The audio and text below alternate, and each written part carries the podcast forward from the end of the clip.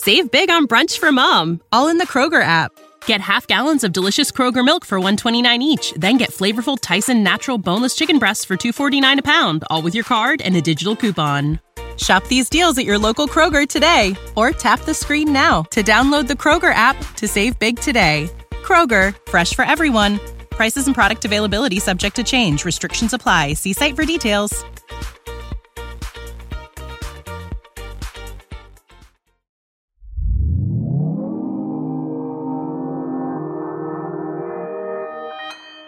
Consequence Podcast Network. Welcome to Consequence Uncut, a series that gives listeners a deeper dive into our features on Consequence. For this episode, we're taking you deeper into a conversation that we had with Dr. Mike Israetel. What do people at the top of Hollywood know about physique training and preparing actors for roles? I mean, it depends on who you talk to. Directors, producers, maybe nothing. I'm Mijan, lead podcast producer at Consequence. I'm Wren Graves, features editor. Oh my gosh, Wren, welcome back. It's so good to have you. Always a pleasure to hang out with you. How are you doing today? I'm good. And you know what? I'm really excited because this phenomenon of bodybuilding in movies is something that I, I know we've been tracking it at Consequence, but it, it just like, it is so real that just the way that actors look physically has changed so dramatically over the past you know, 10, 20, even 30 or 40 years. Yeah. I mean, bodybuilders themselves infiltrated into cinema in the 70s and 80s. I think most uh, visibly with Arnold Schwarzenegger, mm-hmm. Mr. Universe himself, but especially uh, over the last 15 years with the rise of the MCU and alongside a, another trend where Marvel and other superhero movies have taken up more physical real estate in cinemas, like a higher percentage of theaters. And so just more movies total in theaters are full of real life superhumans. I know, like Christina, The Rock, like all these people who are that size. And then before you had John Cena and The Rock, you had Hulk Hogan. But the wrestling is an interesting link between the things that we're talking about because wrestling's explosion of popularity in the 90s was closely linked to bodybuilding techniques moving into wrestling, and that includes training, hypertrophic principles of training, and that includes the science.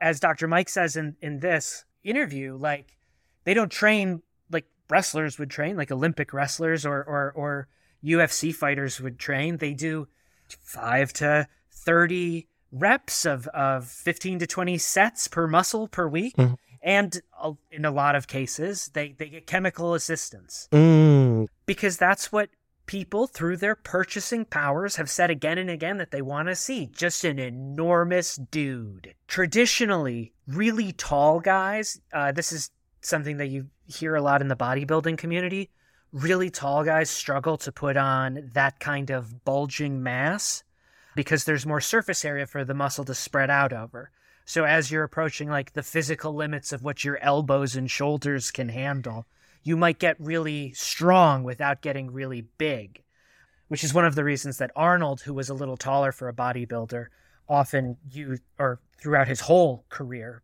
more outside of Hollywood than in, used uh, anabolic steroids and took testosterone, and he's been always been very honest about it. And I think what was what's really really cool about this interview is that by talking to an exercise scientist, it's really interesting just to see that like a lot of this isn't even necessary. So like just looking this way doesn't mean that you have to train like you're like a ninja or you know really famously Michelle Yeoh has no karate experience. She's actually a ballerina or like she's a, she's a trained dancer. So she's learned the choreography to fight, but she's not actually a fighter. yeah, uh, Dr. Mike makes fun of this a lot because actors are under a lot of pressure from their PR people to release social videos, and a lot of times they'll do like a collaboration with Men's Health or something like that, where they release a, a workout video, and the, you'll see them there, like, oh, you know, I, I of course as a, a karate master, I spent uh, three hours a day practicing my spinning kicks.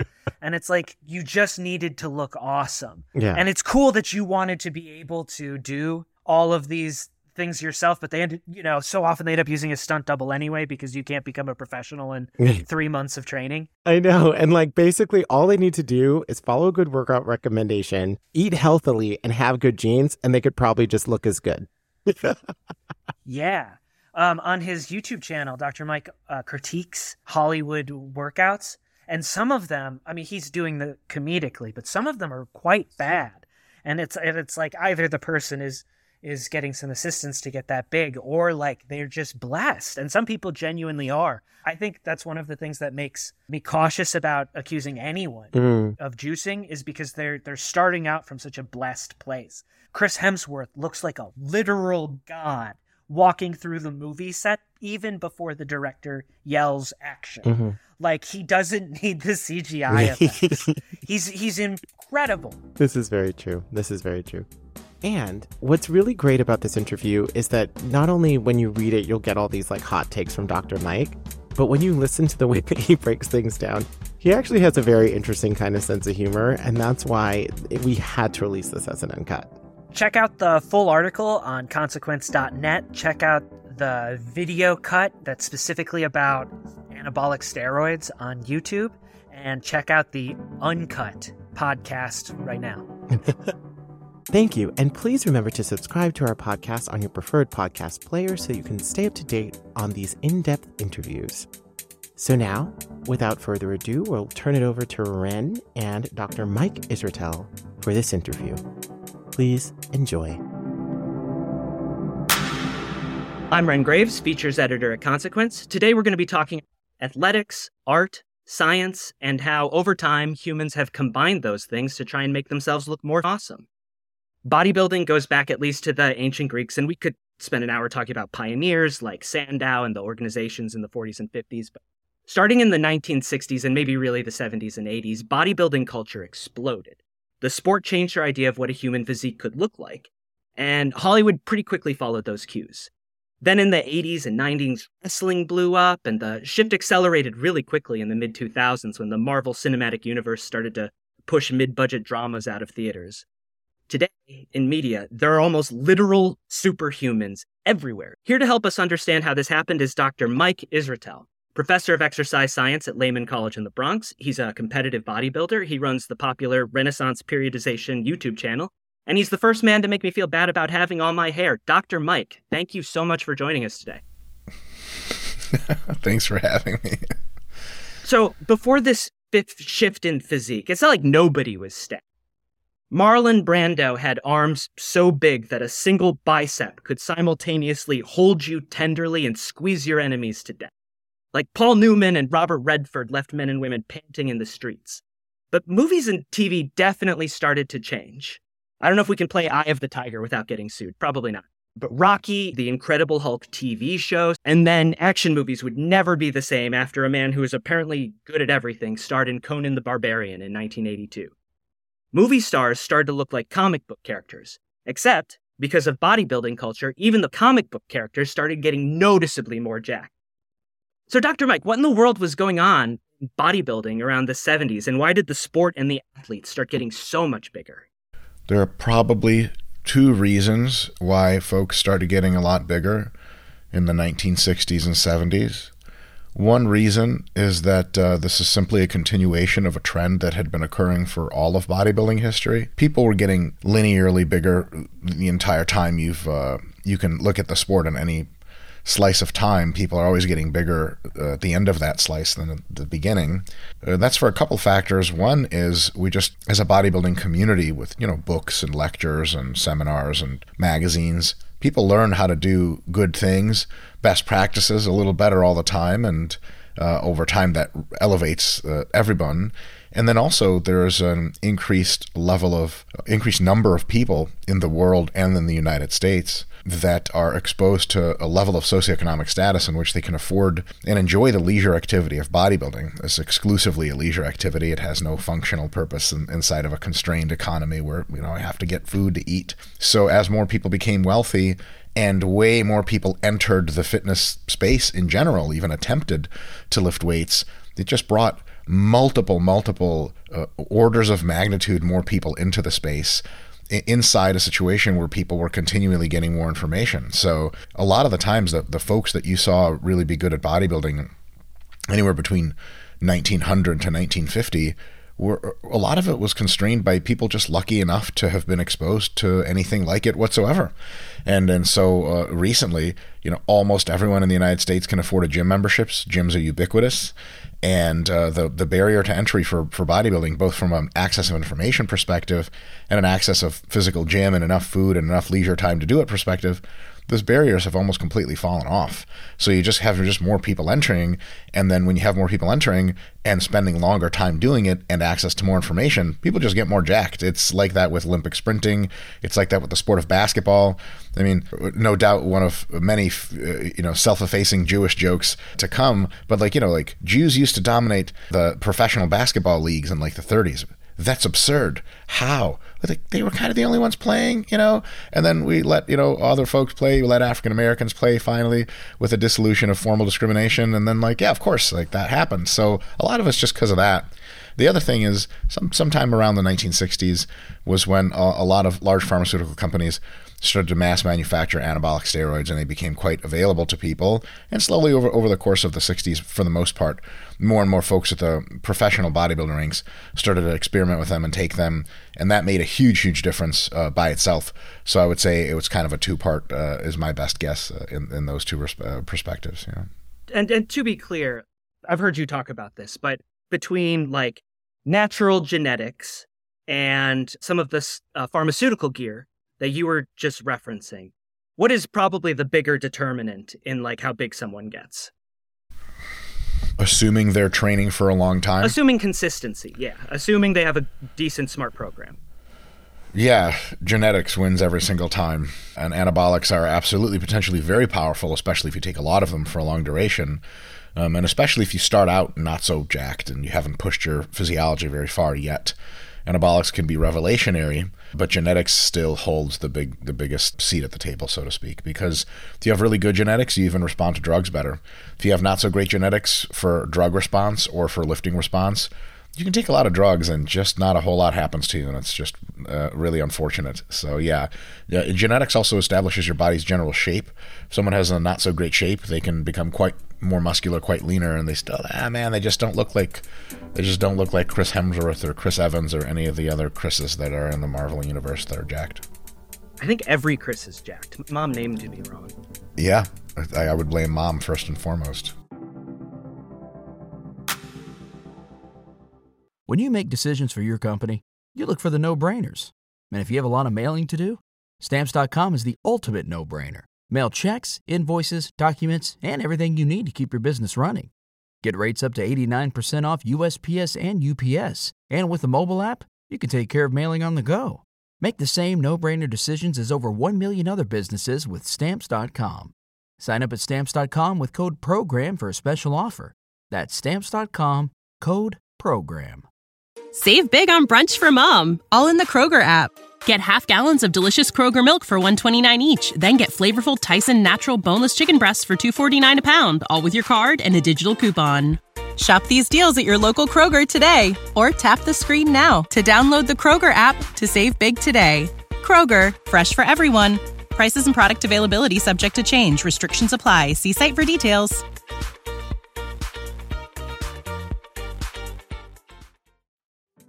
So, Hollywood has kind of a long and noble history of learning exactly the wrong lessons from bodybuilding.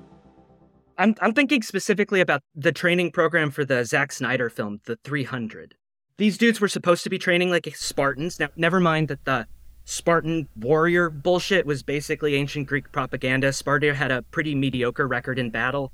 But apart from that, the trainers on this film, The 300, had the cast doing two hours of CrossFit two hours of bodybuilding and two hours of weapons training every day. Mm. I remember my friends and I were like, that's so badass. But like, Gerard Butler said that they were literally ruining his body for no reason. You've critiqued a lot of Hollywood workouts on your YouTube channel.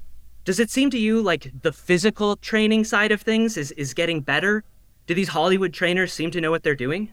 It definitely seems like it's getting better because it used to be just awful to the point where, well, they used to just not even engage in physical training or expect the celebrities to level up to some kind of role. Like James Bond was just a guy who just was a man, like man, see, like a barrel chest and big hands, and that's that's what a man is, and but ended right about there. The way people trained in general to prepare for physical role. I mean, Rocky Balboa is a good example of that as a as a character. That's generally a huge waste of time spent training in a way that's not highly efficient. So it has, has absolutely gotten better over time, but that's uh, very far from saying it's perfect. And there's a lot left to be desired. And there are a couple of kind of fallacious generalities we could observe with Hollywood training that are not uh, 100% pervasive, but they're very, very common. And these are the, the, sort of fallacious ways of approaching training that are common enough for us to say, you know, Hollywood could definitely do better if it started doing these things uh, less poorly. so they're definitely, it's bad enough for us to make sort of grand observations of being like, that part could be better for sure. But it absolutely is getting better all the time. What are some of these uh, fallacies that you see over and over again? Good question. One of them is people forget sort of why they're training, person that they're training, the, the celebrity, the actor. And acting is entirely 100% pretend. I think people sort of forget that. And you don't actually have to become a ninja warrior if you're playing a ninja warrior. Um, as a matter of fact, uh, this, this goes so far as to even professional wrestling. The professional wrestlers have two jobs. One job is to do cool acrobatic stuff to each other and make it look like it's combat, but in a very entertaining, hyperbolic way. The other thing they're, they're supposed to do is look the part. And they realized a long time ago that looking the part took such preeminence over everything that most professional wrestlers in the WWE, etc., they train almost exclusively like bodybuilders, which is absolutely not the way you would train to become the best wrestler you could be. That would be a, a, Olympic weightlifting based program in many cases, lots of plyometrics, lots of powerlifting, strongman work. Because you have to throw people around. You, you can train for that sort of thing, and you can train for athletic resiliency. Bodybuilding training is in either one of those. It has a d- decent cross uh, transfer to those, but it's not your best attempt. Why do they train like bodybuilders then? Because you can get away with doing pretty cool wrestling stuff. You look like a bodybuilder, but if you do amazing wrestling stuff, but you don't look the part, the character doesn't look like the character is supposed to look. When I go to a wrestling match, I'm going to see some kind of monster do monster stuff, and I'm not so good at wrestling myself that I can tell what's hard and what's easy, but I look at a human being and just with my guttural human male in, intuitive sense of what is impressive, I'm going to look at some guy who's 6'3 and has tons of muscles everywhere and go, holy crap. And someone could say, well, technically they're not as good at backflips as they could be. And I'm like, I just don't care. So a lot of times Hollywood gets quite obsessive with training their characters for, like, well, you know, we, we, we really, upper body strength's really important for Navy SEALs. So we focused on that. It's like, my your guy's not a Navy SEAL. He's playing a Navy SEAL on TV. Give him big biceps and you're good to go. So a lot of times what actually ends up being the best kind of training for many actors in many roles, not all, but very many, is pure what we call physique training. It's just just bo- essentially bodybuilding is trying to make the muscles bigger and trying to control the diet and energy intake to make the fat layer smaller so that you look a certain part like an action figure was a perfect example. An action figure if you put it on your table it doesn't actually even do anything. It has no internal motor to move around. It's just aesthetic. But goddamn kids love action figures because they look the part. How important is that? So a lot of times you'll have hollywood trainers training their clients training these celebrities in what looks like a, some kind of attempt at functional movement. They'll do suitcase carries, they'll do some kind of, you know, crawl over the bar type of pull ups, some CrossFit stuff, which is amazing for getting somebody functional and healthy. But that's not what you're doing in Hollywood. You want a pure aesthetic approach. It is absolutely the best use of your time. The studio pays you a handsome sum of money. Also, a lot is riding on you. If the actor looks really amazing for the role versus not, it's a big deal to the movies. Another thing is physique training is very safe. It's probably the most safe kind of training you can do at the gym. It's very slow, it's very controlled, it's very premeditated. There's lots of breaks there are other kinds of training, sport training, athletic training, movement training that they try to do for these folks is substantially less safe and just doesn't have that return on investment on the visual appeal. So like I you know, I, am a sports scientist. I've been doing this a long time, so I can tell you some people are way fitter than they look. That is not exactly something you want to convey to a, to an audience at a theater. You're like, yeah, James Bond kind of doesn't look that great. And you're like, oh, oh, trust me, his his his uh, VO2 max, his ability to process oxygen and get energy out of it is actually really high. Like, I can't fucking tell that on screen. Where are his biceps? Where are his shoulders? That's what people nine times out of ten want to see. Think of the two Chris's, Chris Evans, Chris Hemsworth in the Marvel franchise. If you look at the part, uh, Captain America's supposed to have wide shoulders. I don't give a what he can actually do. Because by the way, you can CGI all that shit in anyway. So it, even if you could CGI in physique, great CGI that also. It's one of these things where appearance is super important. I think a lot of times Hollywood trainers lo- lose track of that. And another thing they do is they uh, do a lot of what you would call in personal training kind of babysitting training, which is when you give people fun things to do that challenge them.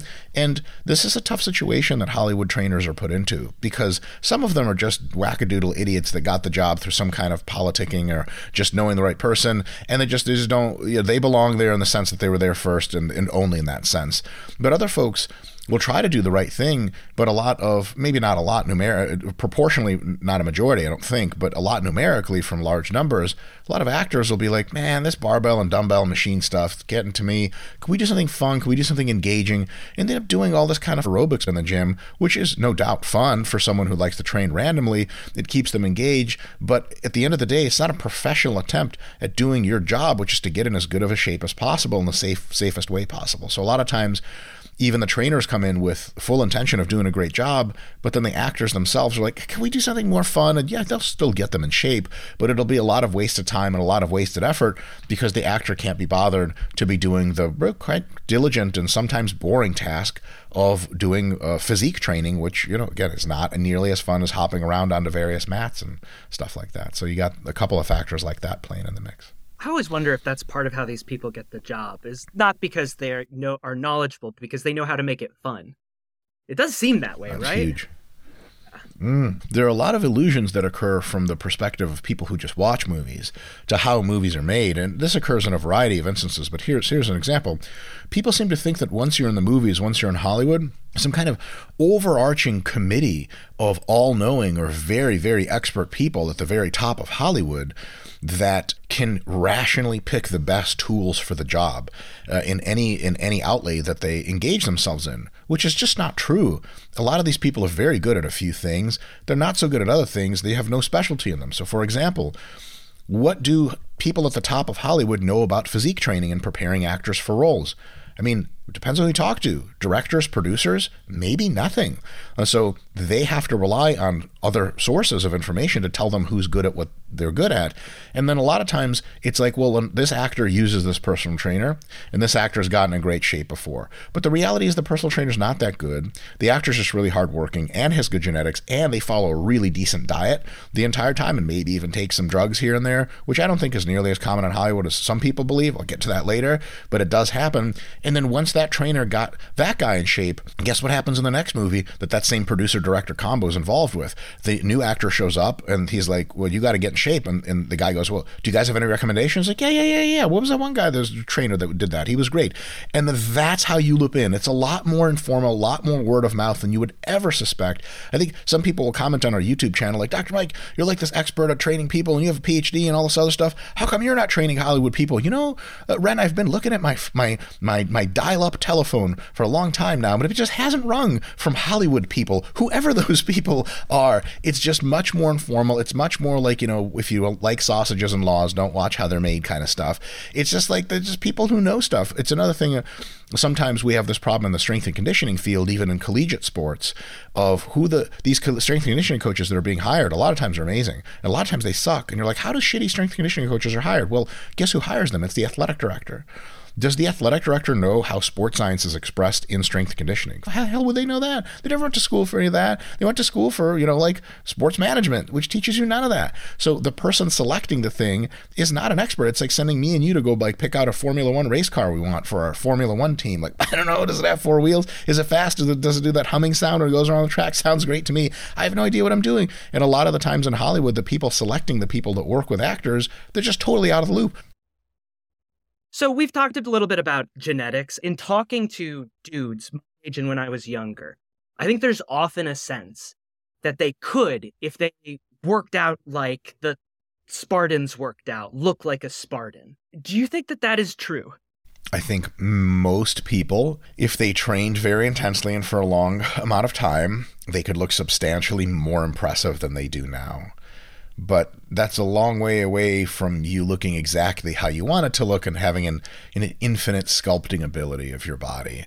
And I think a lot of people will do like a two or three month, very immersive program of diligent eating and diligent training, and they'll start to see their bodies change incredibly for the better. I think they assume a linearity to that process. They go, well, like if I trained like this for a year, I would just basically look like Arnold uh, back in his prime. And, and that's just not true. Your first couple of months of training are going to be a lot of times the most rapid growth you see. And it's illusory to project that out. Um, it's like a kid learning how to jump one foot in the air, and they're like, well, in a couple of weeks, I'll be able to jump over the house. So like, that, that actually, that does not work like that. So a lot of times Close. people can get a lot out of physical training, but uh, it doesn't quite lead exactly to where they think. I think a lot of people will look at like the 300, for example. Uh, tons of people did what was called the 300 workout. There are many iterations of this on the internet, on the nascent internet at the time that this came out. And people thought, like, if I do these burpees and these push-ups, I'll just look like Gerard Butler and his, you know, cast of zany characters with everyone has eight abs.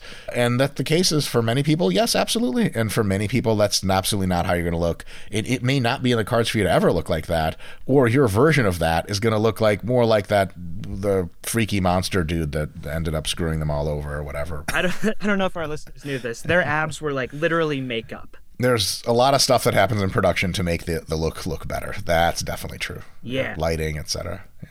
Couple of big actors have admitted to using substances that you can't find at GNC. The like superstars, I think Arnold has probably been the most honest, or, or, or at least we assume he certainly talks about it the the former pro wrestlers will usually at least wink about it. Or in Mickey Rourke's case, when he starred in the movie The Wrestler, he was asked if he took steroids, and he said, "I did what real wrestlers do." Dwayne Johnson. Holy said, crap! That's a good answer. Dwayne Johnson said when he tried steroids when he was 18 or 19, but then stopped, which kind of felt to me like when Bill Clinton said he smoked marijuana once but didn't inhale. In 2000, yes. I think Sylvester Stallone was caught at customs in I think it was Australia with HGH, at which yeah. time he admitted that he used HGH in the year 2009. You kind of alluded to this yeah. before. Do you have a sense of whether gear in Hollywood is rare or an open secret? Let's take a big picture perspective. Of all of the roles that people take in Hollywood, most of them have no physical requirements uh, uh, uh, outside of just show up how you look in your shots. it's just like, you know, like if we're hiring, you know, Jim Caviezel for a role, like we expect him to show up looking like he did kind of in his last movie. If you're like 80 pounds overweight or 30 pounds underweight, you're going to show up to the first day of like camera and lighting setup and they're going to be like, dude, are you good? So outside of that, most roles have no physical preparation component whatsoever and most actors simply don't play physical roles. So in hollywood most people just have no association with anabolic steroids or growth hormone or any kind of physique enhancement whatsoever. Now on the female side most of the females just do some form of dietary control because how you look, most of them don't appear naked. Most of them appear in outfits. How you look in outfits is primarily determined by your genetics and how much you weigh or don't weigh. And so for that, most of that just doesn't touch anyone. Now, if you zoom in a lot into very specific types of roles in Hollywood you're require saying zoom you in a look, bit, but like I do think that these kinds of roles have become much more common. Marvel specifically basically ended the budget adult drama. It like doesn't happen anymore or it goes straight to Netflix there are some who try to get Oscars, but like if you look at the total number of movies specifically that are made each year, the number where where there is some sort of nearly superhuman person as the center of it, the percentage of that has been rising over the last two decades. Okay, you're assuming a causal relationship there. Uh, no, no. The a lot of different things happened. It has to do with with Netflix and the ability to, for people to get streaming at home. It has to do with the rise of television. And at a certain point, it was kind of similar to like in the 70s. You remember there used to be a lot more adult dramas, and then like Jaws and Star Wars came out. And then in the 80s, there was a big shift in towards blockbusters. Then in the 90s, you have Quentin Tarantino sure. and Paul Thomas Anderson, and we have a, a shift back towards more indie stuff, more more talky stuff. Well, in the mid 2000s, starting with Iron Man, and then really when the Marvel Cinematic Universe took off, theaters s- started booking Marvel movies for more of their theaters. So before you would have done a superhero for two theaters, now it's five. And then the mid budget movies had a really hard time finding budgets. And we basically saw in theaters specifically a shift towards mostly superhero and shoestring budget horror. Yeah, it, there's there's a real Yeah, I real guess that's what people like to go to the movies for. Yeah, yeah, absolutely. It's like it's a it's a feedback from the consumers. The consumer said we want more Marvel for for for more than a decade. We want more Marvel. They couldn't they couldn't put out the superhero movies fast enough. Now they've got way too many and there's a glutton and maybe we're about to experience another shift. But there was definitely for I would say a 15 year period starting in the mid 2000s, Marvel was literally like elbowing smaller budget things out of cinemas. Thank God. I hate small budget things and cinemas. That is probably true on the margins, um, in my assessment. Definitely more physiques and, and more of an emphasis, uh, a higher fraction of movies on, on a high degree of physicality and an appearance of being really jacked.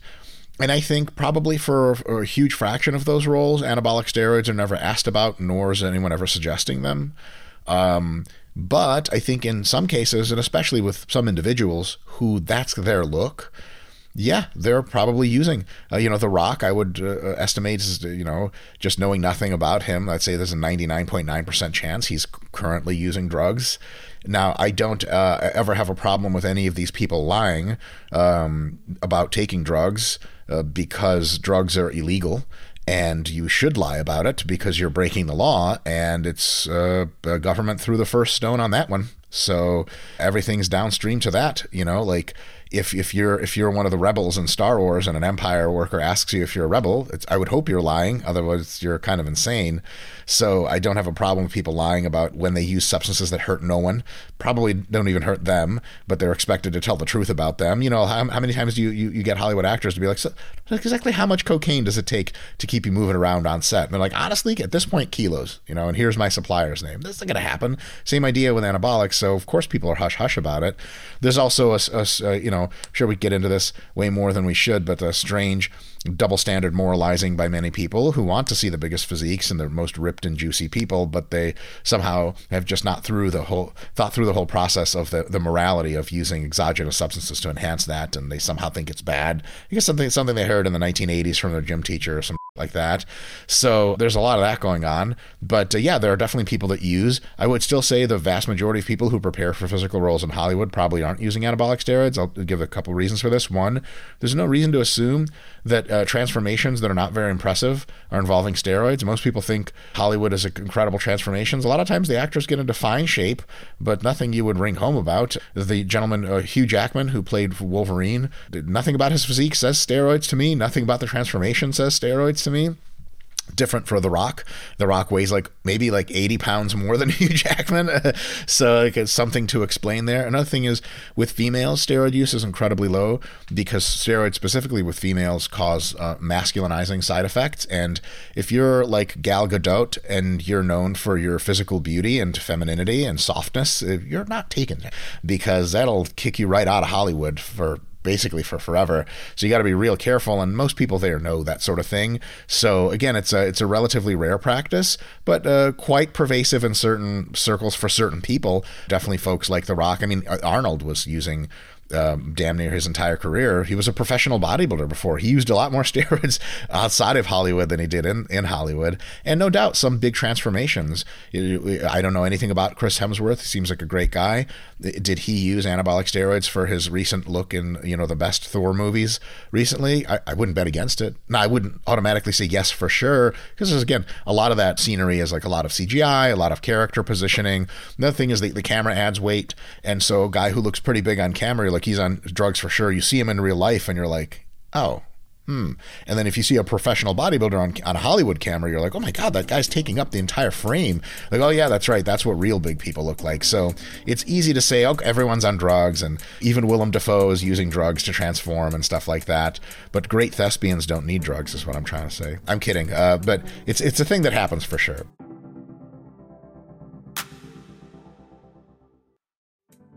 Chris Hemsworth is an interesting one because he played Thor, and then he was uh, played a starving sailor, and then went back to Thor. It's one of the most dramatic, like two or three year transitions I've ever seen. He went from one of the largest, handsomest humans to one of the skinniest, handsomest humans, back to being enormous again. Is that kind of transformation? I know there's muscle memory and that sort of thing. Is that is not to say Chris Hemsworth is, but is that the kind of transformation that you're talking about when you say a dramatic transformation? That's less dramatic, actually, substantially so. Oh, it yeah? looks like it's more dramatic, but y- yep, it's. I would say it's, it's the best analogy that comes to mind is if you just jump from the ground up and you don't go very high, it's not very impressive. If you jump onto a really pliable trampoline really hard from a high distance and then go high, it's equally as unimpressive because you had a big divot to make with the energy and the reactor forces shooting you back up. Like if you stood on a totally flat trampoline and then jumped 80 feet in the air, I'd be like, holy that if you jumped into it really hard and then came back out, whatever, muscle memory is definitely a real thing. It is profoundly powerful of a mechanism. You just go back to lifting weights and eating decent, healthy food, but in high volumes, and you can regain pounds and pounds and dozens of pounds of muscle in weeks. Happens all the time. It's an incredibly well documented phenomenon so his transformation actually looks substantially less impressive objectively if he was allowed to get ultra thin and then come back up to somewhere he already was. Now the most impressive kinds of transformations are when you got somebody that looks like harry potter harry potter harry potter and then arnold. And, and then that arnold harry potter to arnold transformation if that takes less than a you know six months or something then you're like okay some is up an all-time new high for a person who doesn't have a history of muscularity or leanness. And also you're looking for some some kind of addendant features that uh, reddening of the skin. Your face will age quite substantially temporarily visually appearance wise will, will age while you're anabolics. You'll have a bit of a different look to the musculature. The rapidity of the transformation is something that counts as well. Skin quality takes another beating so it's not just your skin is a little bit red. It's like it's not as nice afterwards. And so there, there's there's ways to say like okay yeah like if you look at the rock most people who have been around bodybuilding for a long time will be like i know that look. That's a, it's like that's not a drug free look. It, it doesn't look terrible it looks great but there's a bit of a difference there that you can spot. So with that plus how rapid the transformation is plus how far away and how short of a time you are from your baseline look that you've kept forever. So when formally jacked people come back to being jacked really fast you can do that drug free all the time no big deal. But if you got someone who like well looks like harry potter and then they look kind of more like arnold within a pro- process of about three months you're like oh okay that i'm curious about. Again can happen drug free often does but is incrementally less likely to occur drug free especially if you got some skin reddening and some other signs. You're like okay yeah that guy's highly likely to be on drugs. Yeah. Uh, the distinction between natural supplements and and like or what we consider to be a natural supplement and gear sometimes to, to me as as somebody who doesn't know as much as you feels like as arbitrary as the way we treat every other drug imagine that. But like creatine naturally occurs in the body though usually not at the levels that people are taking. So does testosterone. And testosterone naturally occurs in the body. Um, so how do we decide what counts as gear Yeah. or a banned substance and do you think those distinctions make sense? They don't make sense categorically, that's for sure. So you can find many exceptions to the, the sense making apparatus they've imposed on what is uh, illegal drug and what is not. But a lot of times there is definitely a difference between a drug and a supplement in most cases. Supplements tend to be things that are kind of used up and they're, they're more look like a uh, like a, a material you need to be inside you that your body uses for a certain purpose and your body can run out of it and then it, it needs more something like creatine, your body actually has a physical use for creatine. It, it uh, has some molecular interactions that you need to keep taking it, so it keeps doing that, kind of like a, a bricks for a house sort of effect. Drugs are typically have hormonal like actions where they're more like messengers. Like when when you when you um, take testosterone the testosterone itself isn't adding itself to your muscles and making itself bigger. It doesn't even really do anything. It just clicks into one messenger and that messenger expands and tells the nucleus of the cell like hey make more of this kind of stuff. So the what is a, steroid or, or what is a performance enhancing drug and what is just a supplement is pretty well bifurcated on those grounds, but not perfectly well by a, by a long shot. So you do have a lot of times where something is you something you could just buy at GNC and it's not a drug, but it's a fucking drug. And then you can have other banned substances that are really not technically drugs at all, but they're still banned because reasons. And a lot of times, especially early on in categorization of what was considered performance enhancing drug. It was just like things in the culture that congressmen and senators heard of that they wanted banned. I mean, uh, I remember it escapes me at the moment. One drug specifically was singled out in the original anti-steroid legislation. It's just a drug like people had heard of in the locker rooms. Like that's just that's the only reason it was in there, really. And they missed a bunch of other drugs that are super powerful that guys were taking with no legal penalty at all that were absolutely steroids. People, uh, the the legal system just didn't account for the fact they didn't go in there and go, okay, what is a steroid?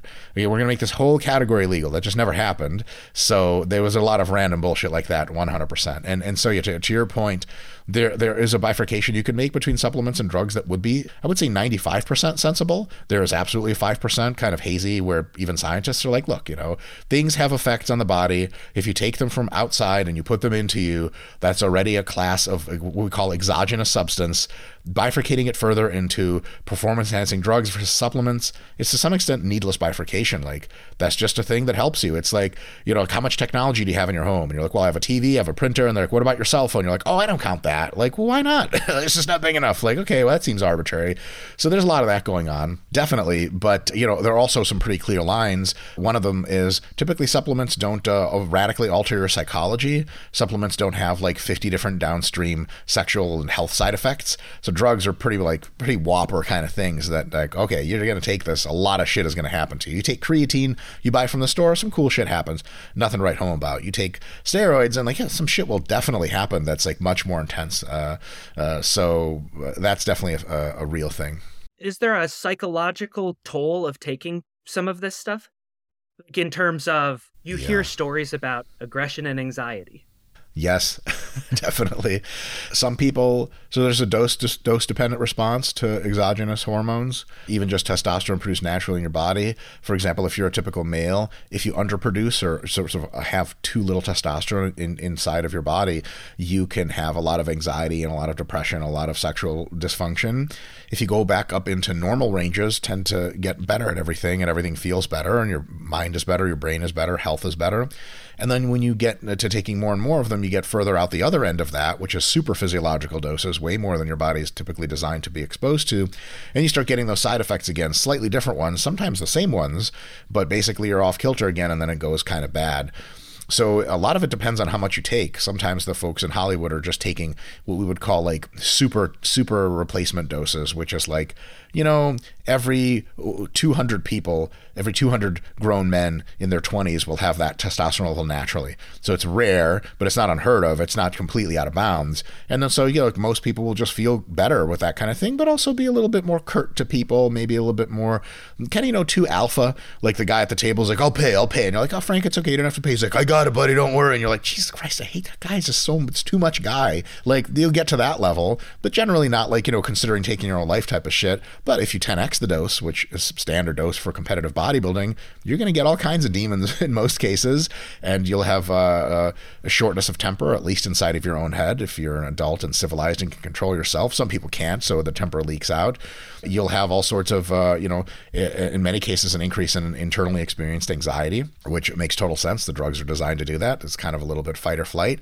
And then so, yeah, you, if you deal with anxiety poorly and it kind of creeps up on you and your fatigue gets too high, you get depressive episodes and all sorts of fun. and also, you know, there's there's sort of like uh, side effects psychologically that are a little bit good, a little bad. People will get a really crazy sex drive, which is awesome, but also annoying.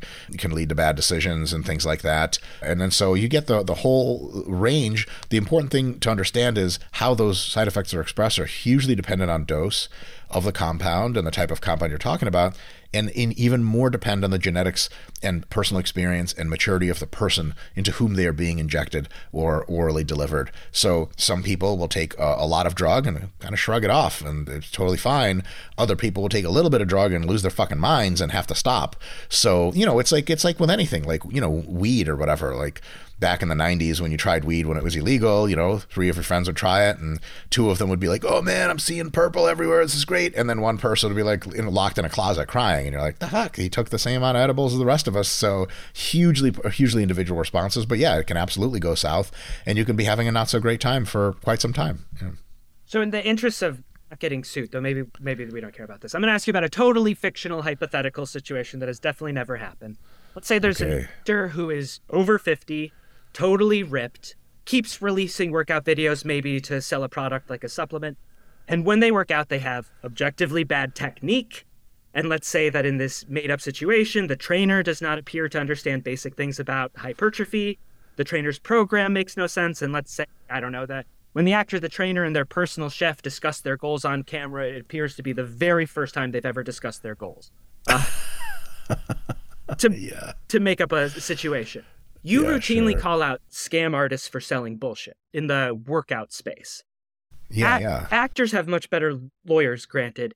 But do you ever just feel like screaming, these workouts are not how you got that body? You know what's crazy, man? I, I can't scream that because it's probably true that those workouts really are the fact that, of how they got that body. And it turns out that if you have a real shitty workout, but you make up for the shittiness of it by just doing more of it, you actually can get quite good results, a hugely inefficient, eventually injurious way to your body. But while you're still kicking, you're actually getting decent, robust results. It's kind of like if you watch someone at a school who is sharpening pencils for the kids to use, sharpen away like half the pencil and then put it down. Next, sharpens away half the pencil. Like at the end, you get a decent pencil. It's half sized, but it's nice and sharp and you can use it for a while. You could be like, why don't you just stop like a centimeter in when it's already sharp, but you've used up almost none of it? And they'd be like, oh, no, this is just kind of the way I learned it. They just keep going. That's more of what's happening than like, oh no, like secretly this guy's doing real hypertrophy training and tons of drugs. You know, like folks like you're intimating may or may not be using tons of drugs. They may not be using drugs at all. To be perfectly frank, someone like a completely random name out of the ether, Marky Mark, has been jacked more or less his whole adult life. So for him to get rejacked again is again quite quite straightforward. Just moving waiters, pull ups, some push ups, some bullshit. And if you see those videos, he's working pretty hard. He's trying. And if you get a male body that's healthy, that maybe has some testosterone replacement support, or maybe it's just like Dude, there's tons of guys who are drug free who are in their 50s. They just got it. They just got it. Whatever it is, they just got it. They just like look great and they're doing great. And they may be on drugs or uh, to some extent, and they may not. I will say, I will look at Marky Mark's physique and his the rest of his appearance and the he may be on drugs but it sure isn't clear to me that he's on drugs. He could be. I say you know anyone's guess? Uh, I w- wouldn't say like he's for sure not on drugs. I wouldn't say that but it, there's nothing about it that says oh that's for sure drugs. And there's unlikely to be some secret system in the back where they're using to actually get in shape. Yeah people just do kind of a shitty job and then that's what you get. You know just as a reminder to folks uh, in the sort of cultural ether in the 1960s and i say this quite often i've probably repeated myself about 100 times but it's, it's fascinating. In the 1960s most of the National Football League didn't lift weights because it was a common belief that lifting weights made you slower and muscle bound. And so the average offensive lineman weighed something like 225 pounds. But for anyone listening, the average offensive lineman now weighs 300 to 340 pounds and lift weights religiously since they're eight years old. And the idea that you would be an O lineman and not lift weights and weigh 225 is just comedy to us. But like back then, you'd get a camera in the face of the guy who just won the, you know, another Pro Bowl in 1967. He's like, man, see, I eat my Wheaties and make sure to do some arm curls, man. And you're like, well, that's it. There's no way. yep, I like there to sure stretch is. between cigarettes. Yeah, exactly. Yeah. So the the weight of my say I switch from cigarettes to cigars and my neck gets more hypertrophy. so like uh, you know some people just do so, sort of not a great job and because they're male and they've been at it a while and they have a decent amount of muscularity maybe they're taking some supplements maybe not their diet is pretty good then it just like ends up being like yeah that's that's what passes for a, a good idea about training. I mean it happens all the time. All also again one of the huge myths I want to dispel is this idea of sort of like an imbued competence at, at the upper echelons of stuff. Like, yes, you can get incompetence at very high levels, and in Hollywood, you could say, "But that's this guy's job to look like this." Yep, that's his that's his best effort of doing random nonsense. You just do enough of it, and you eat pretty well, and you've been jacked before. Nothing left to explain. That's my my personal view on the matter.